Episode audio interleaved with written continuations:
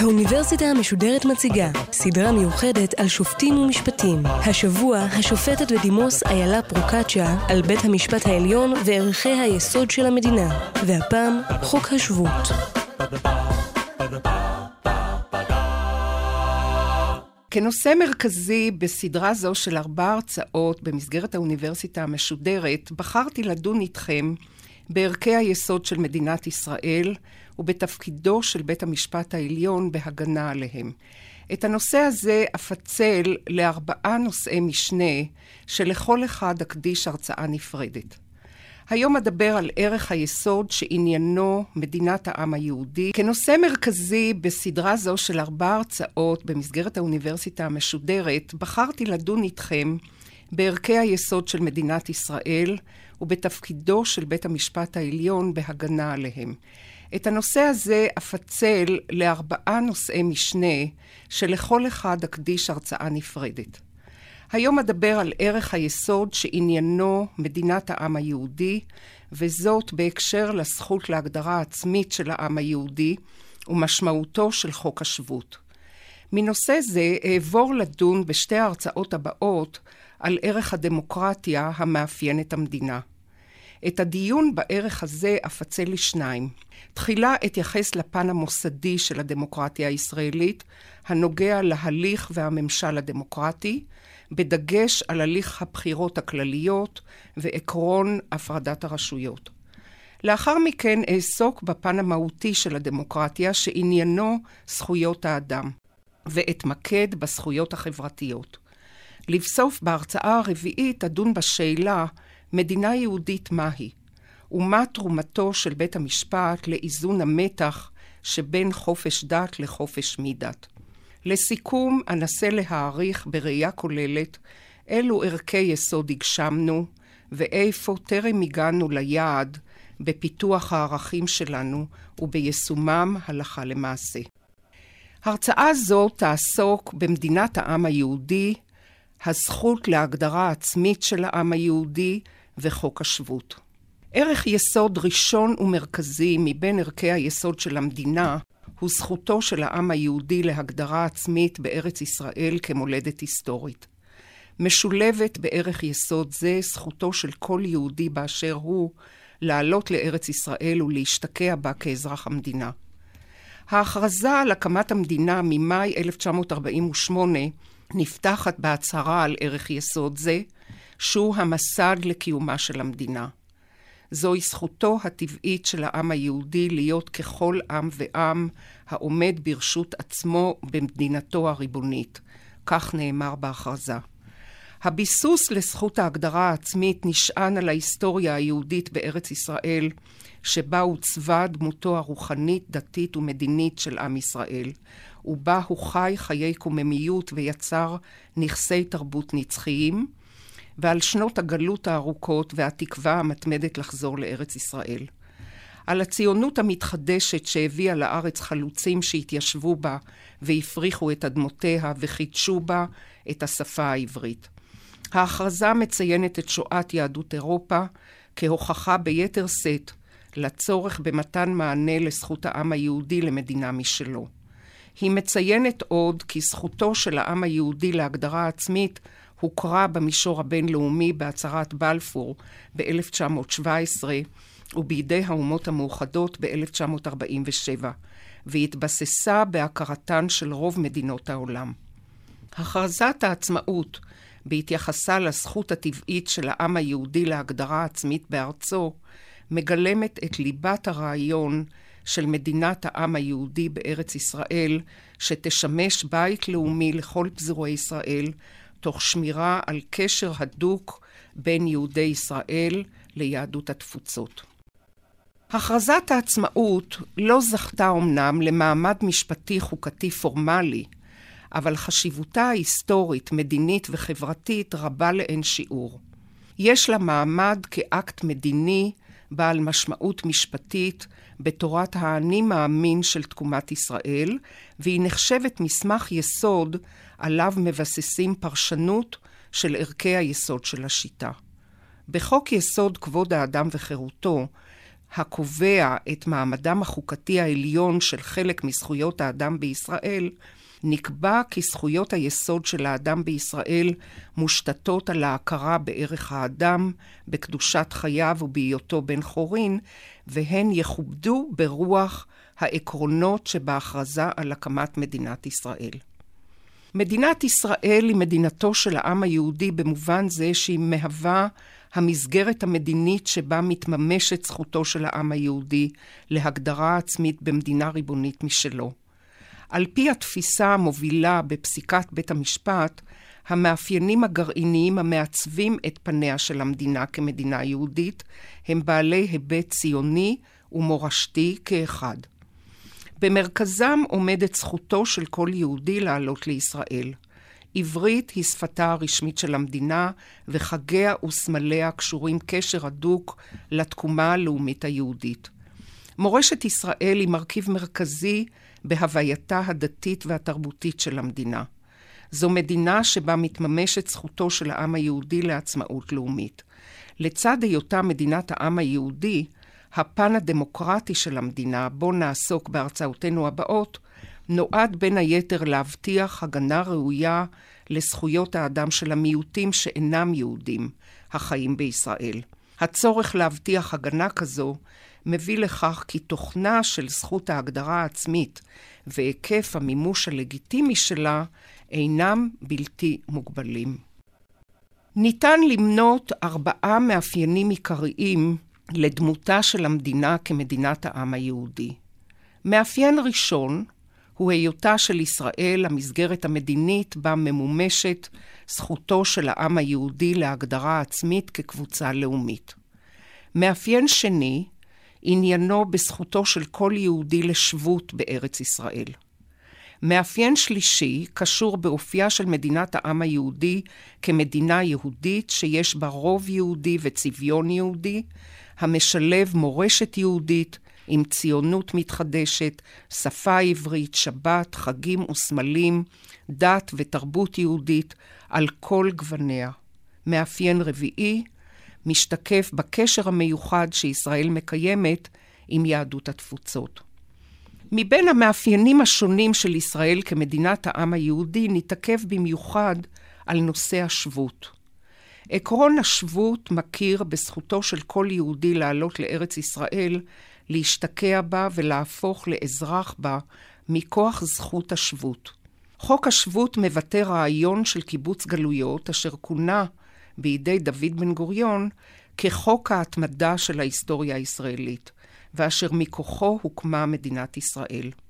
חוק השבות הוא חוק של בנים השבים לגבולם, המפקיד בידי כל יהודי מפתח כניסה לבית הלאומי הפתוח בפניו.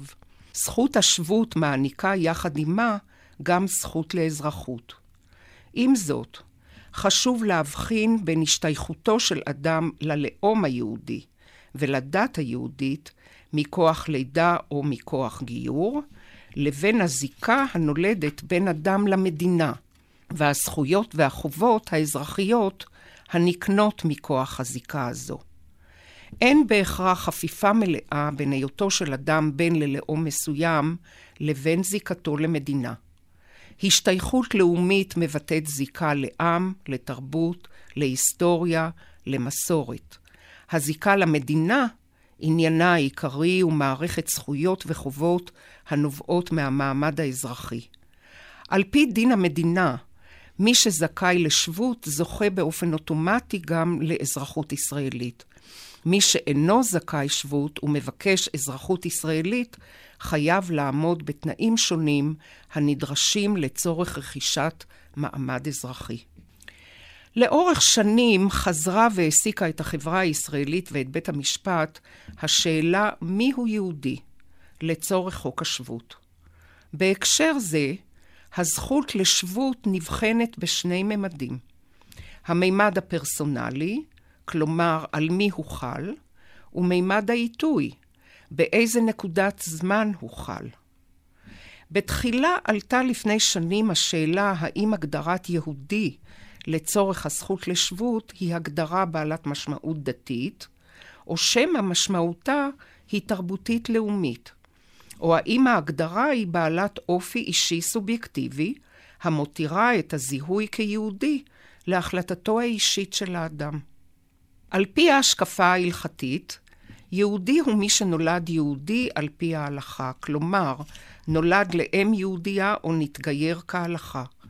הגדרה זו מוציאה מתחולתה רבים מהבאים לישראל שראו עצמם יהודים, למשל כאלה שנולדו לאב יהודי ואף נרדפו בשל יהדותם, אך לא הוכרו על פי ההלכה.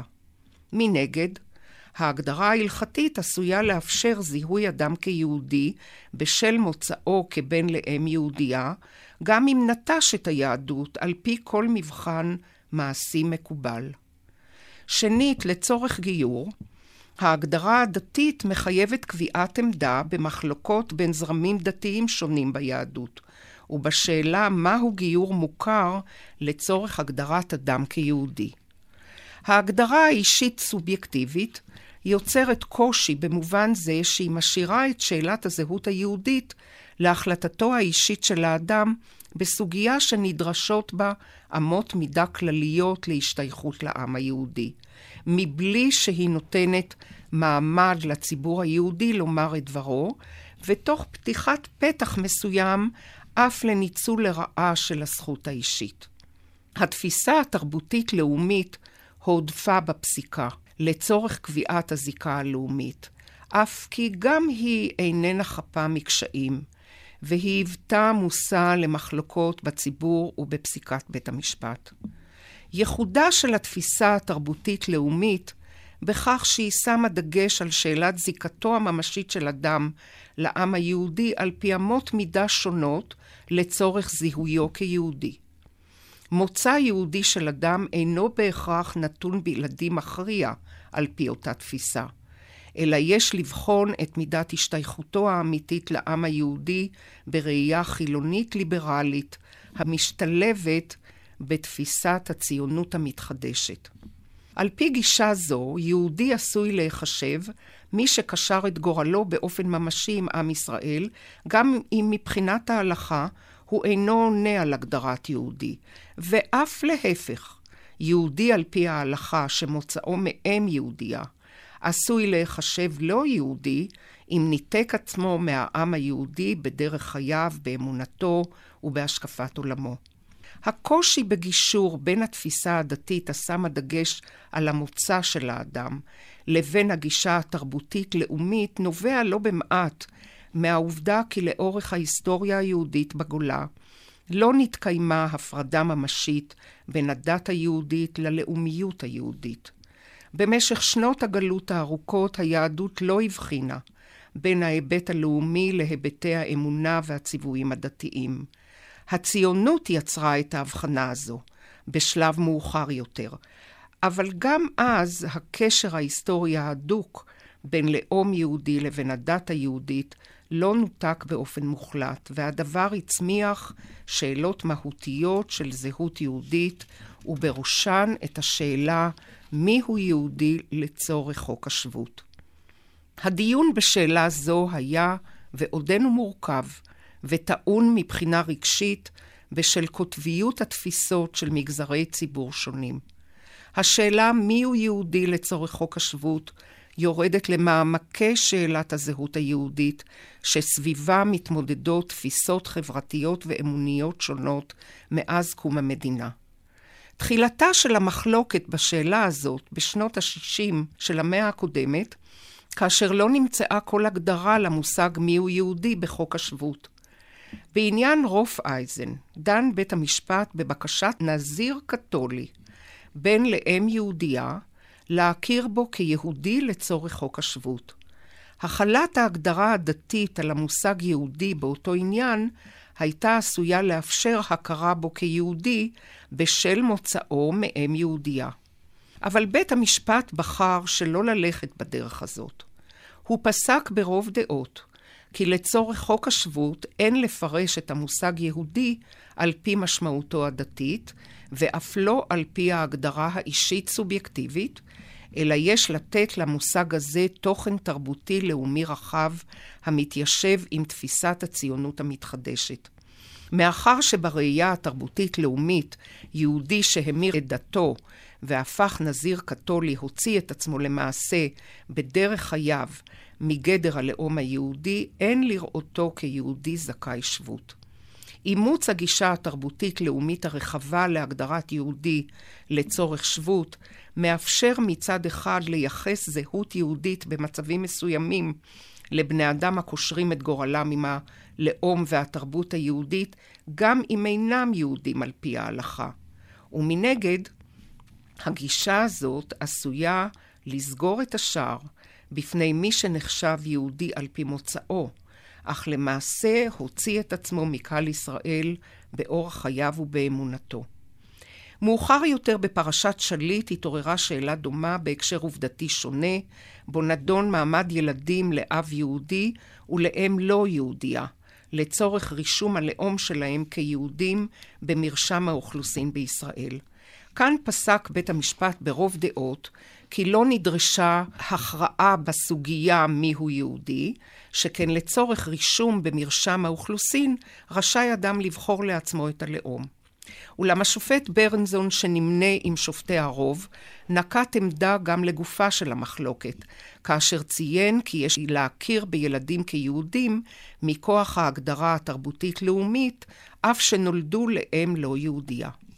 בעקבות פסקי דין אלה התפתחה מחלוקת ציבורית חריפה בשאלה כיצד יש להגדיר יהודי לצורך חוק השבות, מחלוקת היורדת לשורש הזהות היהודית.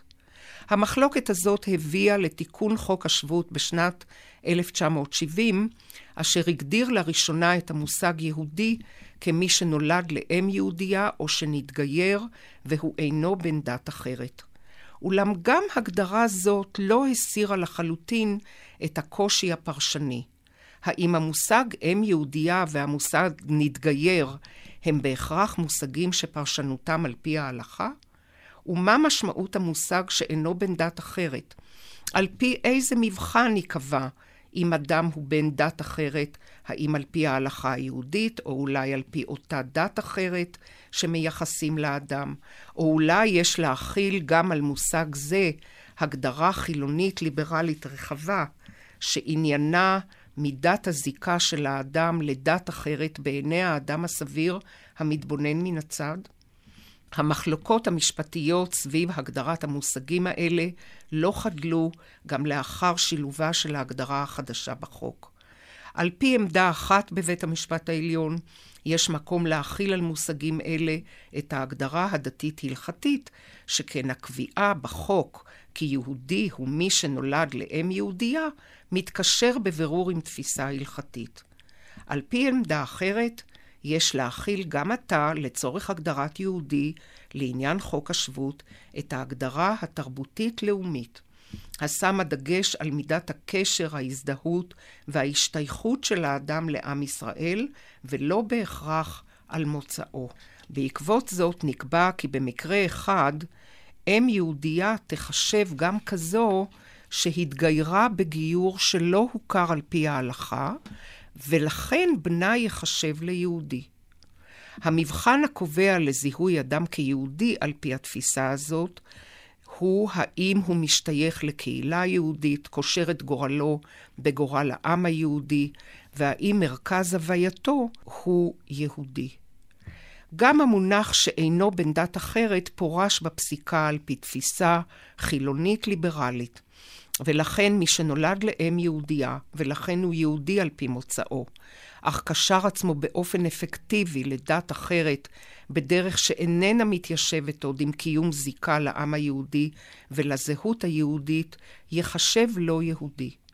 בפסיקה מאוחרת מהשנים האחרונות הביע בית המשפט העליון במקרה אחד דעה לפיה יש לפנות למשפט העברי לצורך הגדרת המונח שאינו בן דת אחרת. חוק השבות הרחיב את הזכאות לשבות גם לילד ונכד של יהודי ובני זוגם, וכן לבן זוג של יהודי שאינם יהודים. ההרחבה הזאת לבני משפחה לא יהודים של יהודי זכאי שבות, מובנת על רקע הצורך להקל על יהודי לעלות לישראל יחד עם בני משפחתו, גם אם הם אינם יהודים.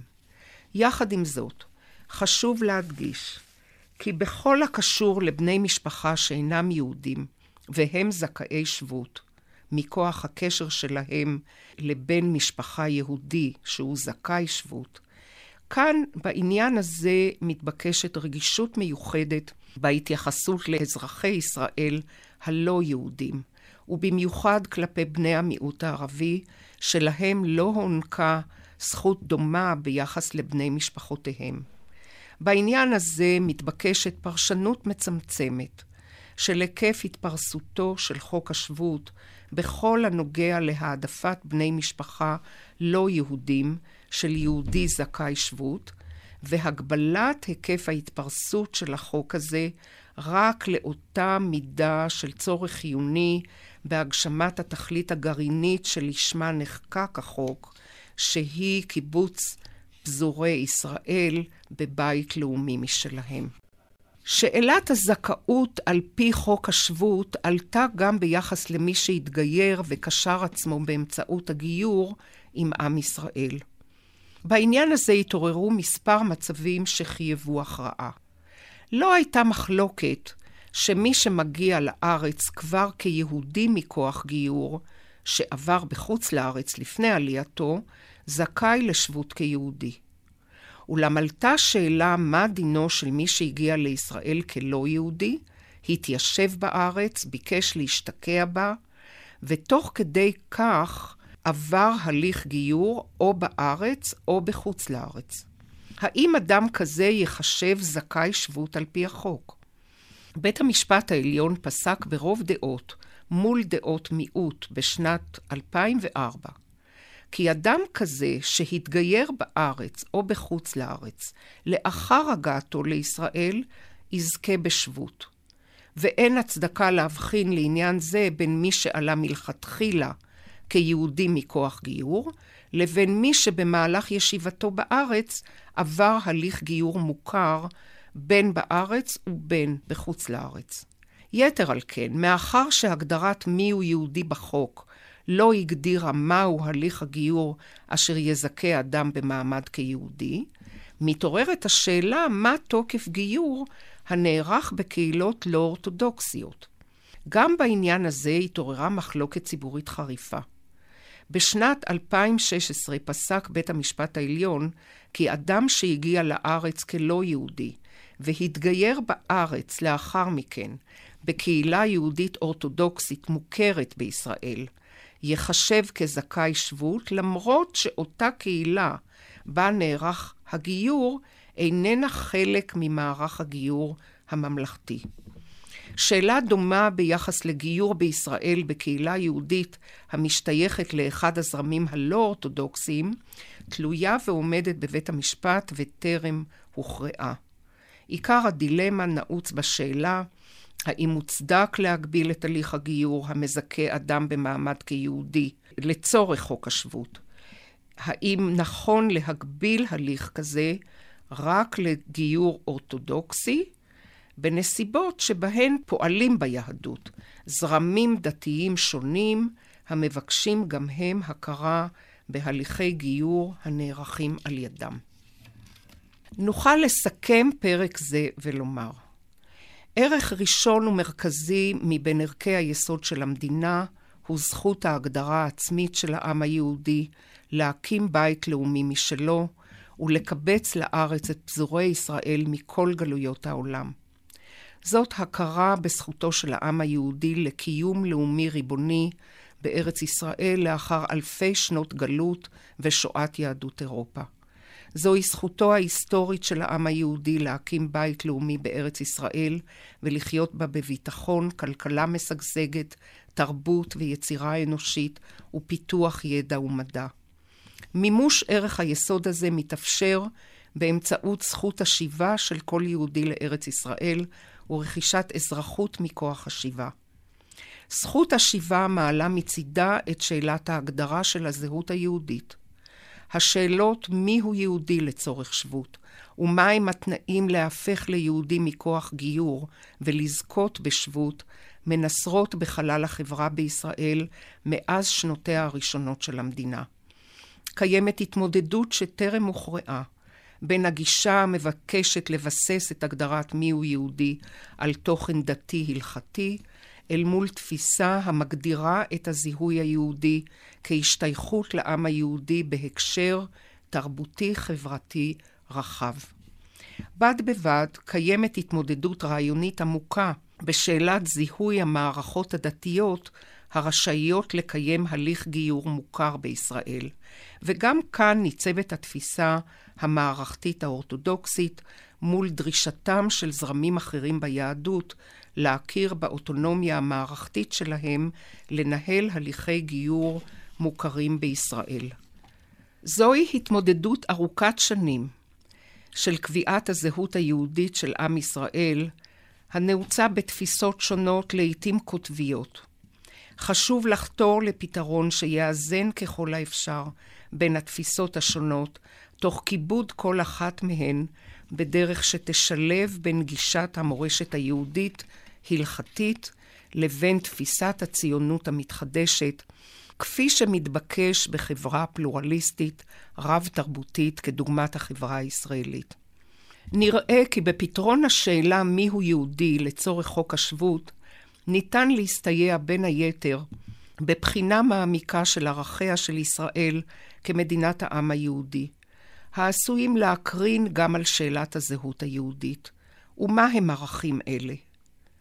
ערכים אלה הם ערכיה של מדינה שערך קיבוץ הגלויות הוא מערכיה הבסיסיים.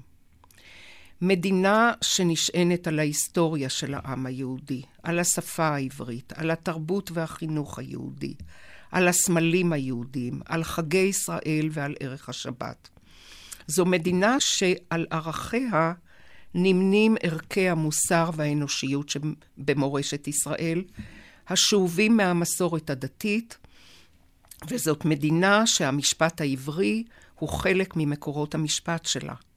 בד בבד, זו מדינה שערכיה משקפים את החזון הציוני, את זכותו של העם היהודי להגדרה עצמית ולתחייה לאומית.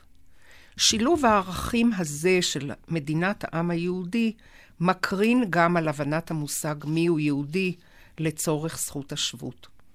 השילוב הזה משקף ראייה רחבה של מערכת ערכים יהודית, המורכבת מיסודות היסטוריים, תרבותיים, מורשתים דתיים וציוניים, המתמזגים כולם אלה עם אלה. הראייה הזאת מקרינה גם על זיהוי מיהו יהודי לצורך זכות השיבה, על פי אמות מידה מורכבות של זיהוי, השמות דגש לא רק על ההיבט ההלכתי, אלא גם על מידת הזיקה החברתית, תרבותית ולאומית של האדם לעם ישראל. זיקה שעשויה במצבים מסוימים להוביל גם לסטייה מהמשמעות דתית-הלכתית הקשורה במוצאו של האדם. הבנת ערכיה המשולבים של המדינה כמדינת העם היהודי עשויה גם להוביל להתייחסות רחבה, מכילה וסובלנית לזרמים הדתיים השונים ביהדות, המותירה אפשרות להכיר במקרים מתאימים בהליכי גיור המתבצעים באותן קהילות של הזרמים הדתיים האחרים, כבעלי תוקף לצורך זיהוי אדם כיהודי שהתגייר לצורך חוק השבות. התפיסה הרחבה והמורכבת הזאת של אופייה של מדינת העם היהודי ושל זיהויו של אדם כיהודי לצורך הגשמת הזכות לשבות, הן מן הסוגיות העמוקות והחשובות הנוגעות לזהותנו הלאומית. הן עולות כחלק אורגני מתנועת ההיסטוריה היהודית שהביאה לקיבוץ הגלויות, לשיבת ציון ולתחייה הלאומית. בהרצאתנו הבאה נעסוק בפן הדמוקרטי של המדינה כערך יסוד מכונן בדמותה, לצד היותה מדינת הלאום של העם היהודי. ba ba ba ba ba ba ba ba האוניברסיטה המשודרת, סמסטר מיוחד על שופטים ומשפטים. השופטת בדימוס איילה פרוקצ'יה שוחחה על חוק השבות והזכות להגדרה עצמית כיהודי. מפיקה ועורכת לשידור נועה קינן. עורך הסדרה ליאור פרידמן. האוניברסיטה המשודרת, בכל זמן שתרצו, באתר וביישומון גלי צה"ל, וגם בדף הפייסבוק של האוניברסיטה המשודרת.